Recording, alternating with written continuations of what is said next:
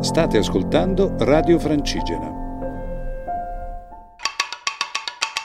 La grandiosità della natura in Nova Silva Filosofica, a cura di Tiziano Fratus. Ora, buongiorno, eccoci di nuovo insieme. Nova Silva Filosofica, la grandiosità della natura. La voce è quella di Tiziano Fratus, che vi dà il benvenuto. Nella scorsa camminata che abbiamo fatto insieme nelle nostre selve filosofiche, siamo scesi a contatto con il pensiero di Fritjof Schwann, la sua religio e la sua Sofia perennis.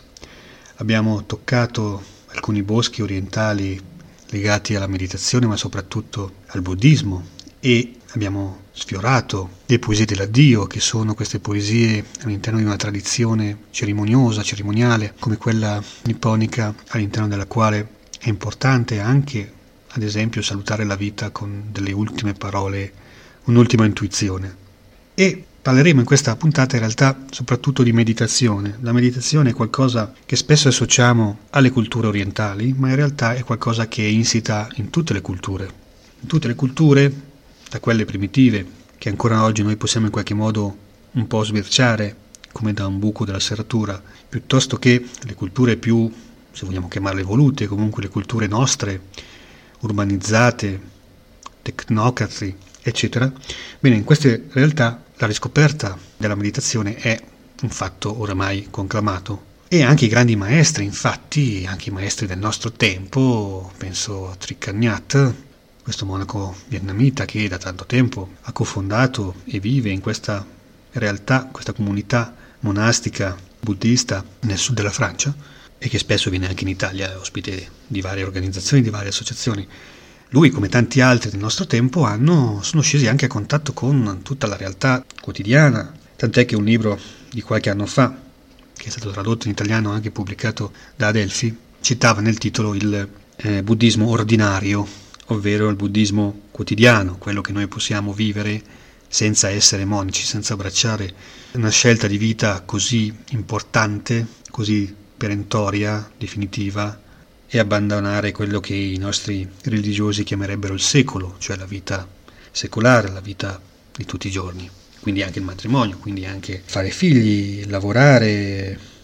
e, ahimè, commettere tanti errori che commettiamo vivendo o cercando di vivere. Ebbene, la meditazione in realtà riguarda tutta la cultura, è una parte importante, molto importante anche della religione cattolica e della religione cristiana, tant'è vero che noi abbiamo giusto per fare un esempio, tutta una tradizione legata al pensiero cristiano che è dedicata proprio all'importanza della meditazione e della contemplazio, che sono due momenti importanti, fondamentali, e che hanno avuto ad esempio fra i diversi propositori, fra i diversi cantori, Sant'Agostino, che insomma è stata una delle nostre figure sicuramente di maggiore spessore, San Francesco, non va ovviamente dimenticato, ma anche un anonimo britannico vissuto nel XIV secolo che ha lasciato diverse opere importanti, fra cui un'opera che io consiglio di leggere,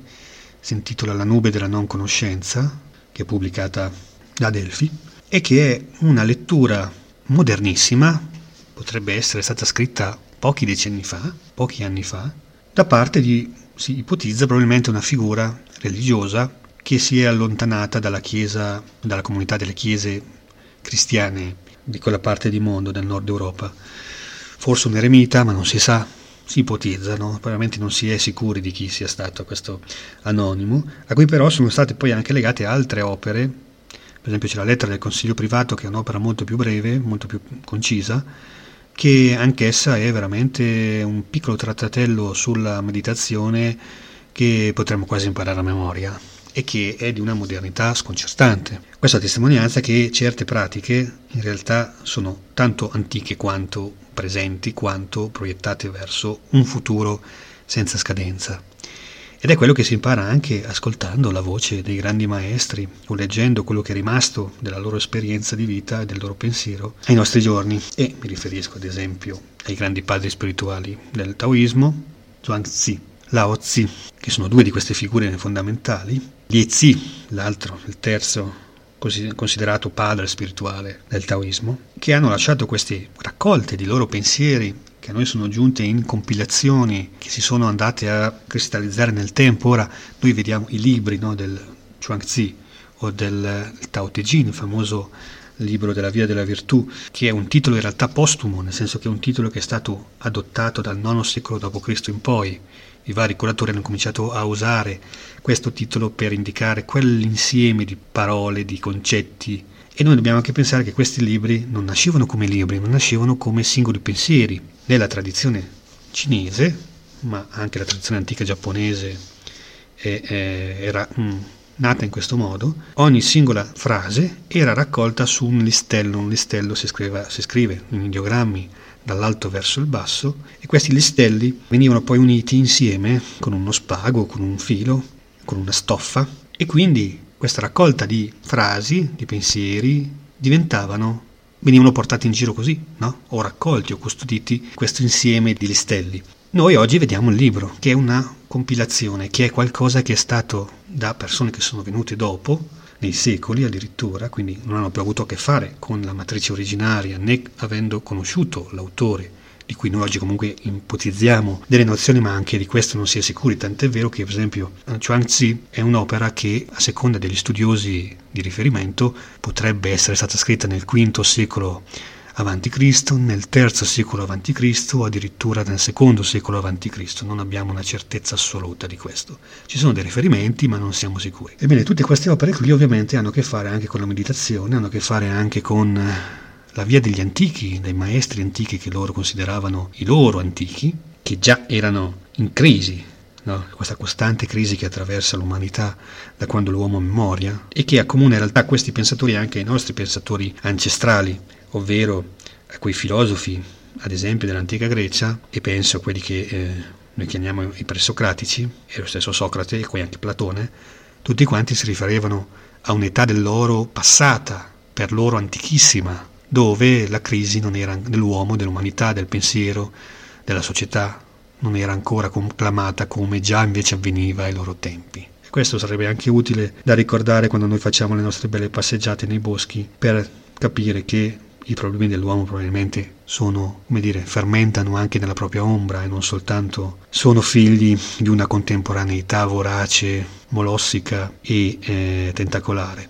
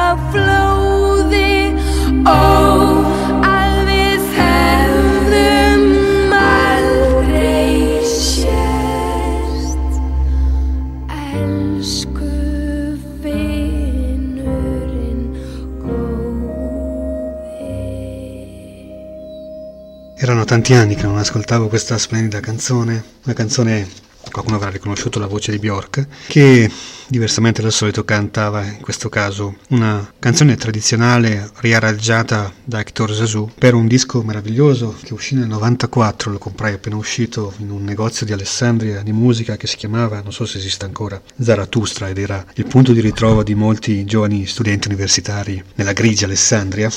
e questo disco si intitolava Chanson de mer froid, canzoni del mare, dei mari freddi. E, e metteva insieme, sapete che Zazou, Ettore Zazou, questo curioso uomo viaggiatore in costante movimento, un po' come un altro nostro caro amico, Mikus, persone che hanno praticamente vissuto tutta la vita muovendosi, spostandosi, errando, cercando suoni, e tradizioni e musiche e spesso unendo anche dei progetti molto interessanti. Sasu ha fatto anche altri dischi davvero mirabolanti. Ho avuto il periodo Sasu quando ero ragazzino, quando passavo o iniziavo a passare dall'età giovanile a un'età forse un po' meno spensierata. E questa canzone ha un titolo che io vi leggerò, Visur Vatsenda Rosu, ma ovviamente in islandese suonerà in maniera ben diversa